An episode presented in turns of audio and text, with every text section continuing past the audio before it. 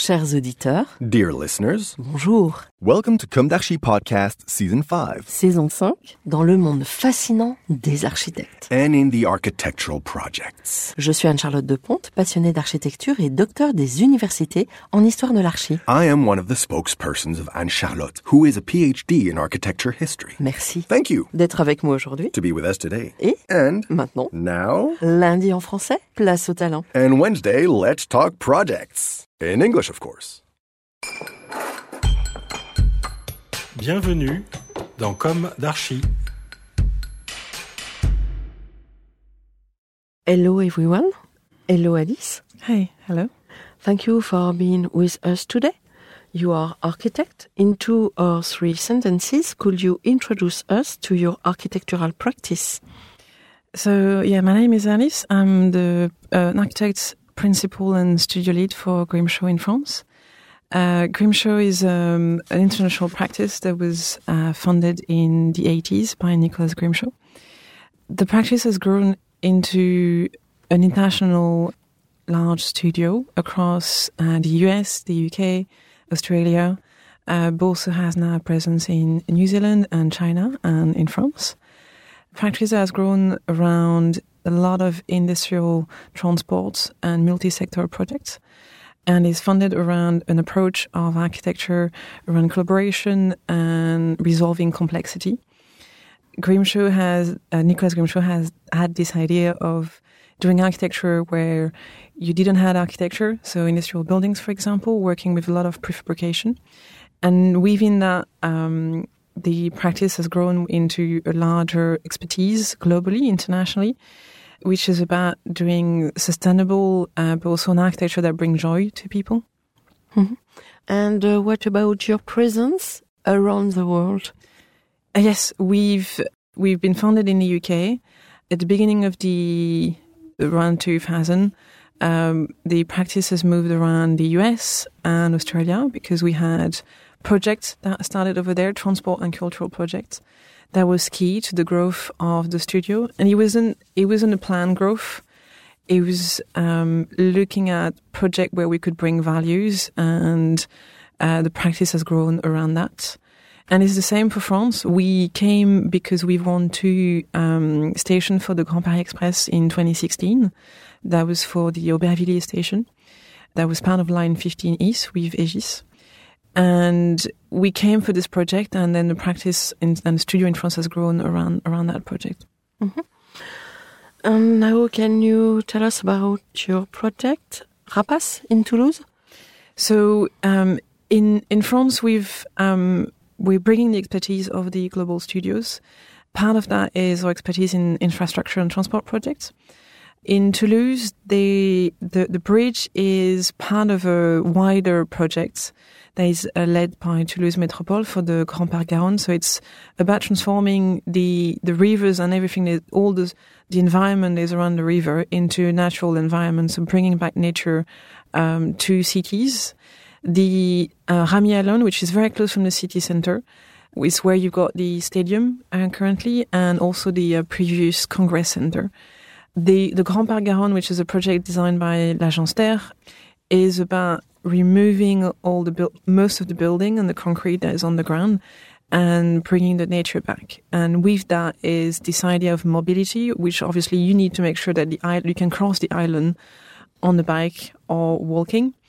And so with that is a couple of bridges currently under construction. Um, one of it is the uh, footbridge Rapas. So it's a cycling and pedestrian bridge, uh, five meter wide. It's a 160 meter long span above the river. There's one side, which is the city side, that has flooded mitigation infrastructure, which has to be protected. It's a very sensible piece of uh, infrastructure. And because of that, we had to hold the entire span of the bridge from the island. So there's a very tall mass. It's about 60 meter tall. It would be one of the Toulouse highest points. And the entire span is hauled from the, from the mast with a, a lot of cables and then taking all of that uh, weight from the bridge back into the island uh, in a concrete structure, uh, which is designed as a circular ramp for cyclists, but also disabled access.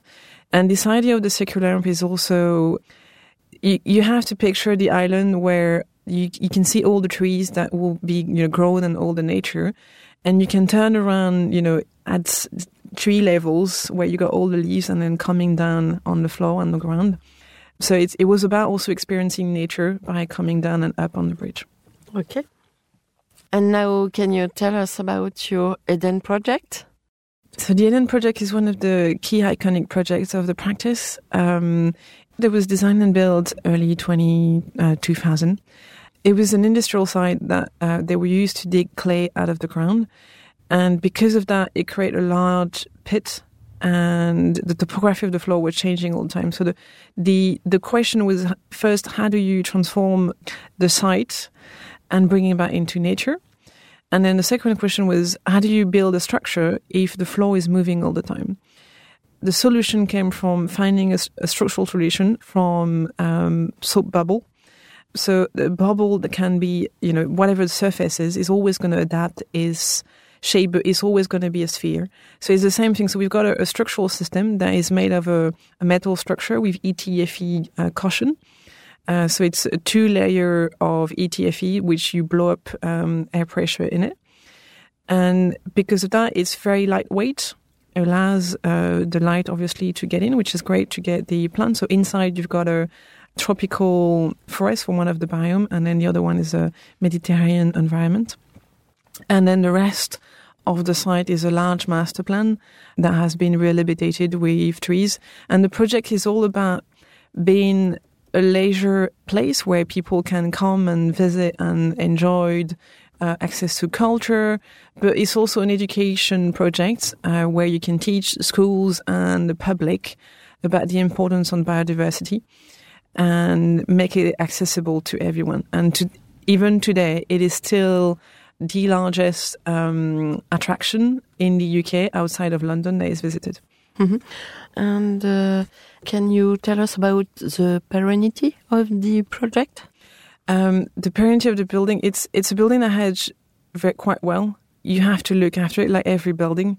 A building is not just um, you know, a dead um, piece of materials. It's something that lives across time. So it has to be maintained and it's always part of every design that we do to think about how do you maintain the building, how is going to evolve through times as well. So the biome is accessible, so you can climb on it. You, you got a couple of pictures on the website where you, you can see people actually climbing on, on those biomes to allow access and regular maintenance. And ETFE, it's a, it's metal that aged quite well, and I think that project is definitely one of the example. Yes, it's a beautiful project. Yeah and he was seen as a, he was actually seen in one of the James Bond movie. I can't remember which one. Um, I think it's uh, one of the bad guy that was living there or something. Um, I think he was covered in snow. a last word. Um, a last word is um, at Grimshaw. We the practice has evolved. You know, in during the last decades. We've always been interested with complexity and sustainability, and we've always find ways within each project to find the right balance between the two. And I think this, this idea of resolving complexity and finding this simple idea that make the project something that everyone can understand, but some a place also where any user can find some joy, some comfort, is really the way the practice work. Uh, so it's not just about doing another sustainable building and checking all the box on the regulation. It's really about creating a place that has a feeling, a sensation that is bringing something to the human beings living in it. Mm. Bravo. Thank you. it's a very good approach today, I think. Thank you very much. bye bye, everyone, and see you next Wednesday for New Com d'Archi in English. Take care of yourself. Bye. Bye.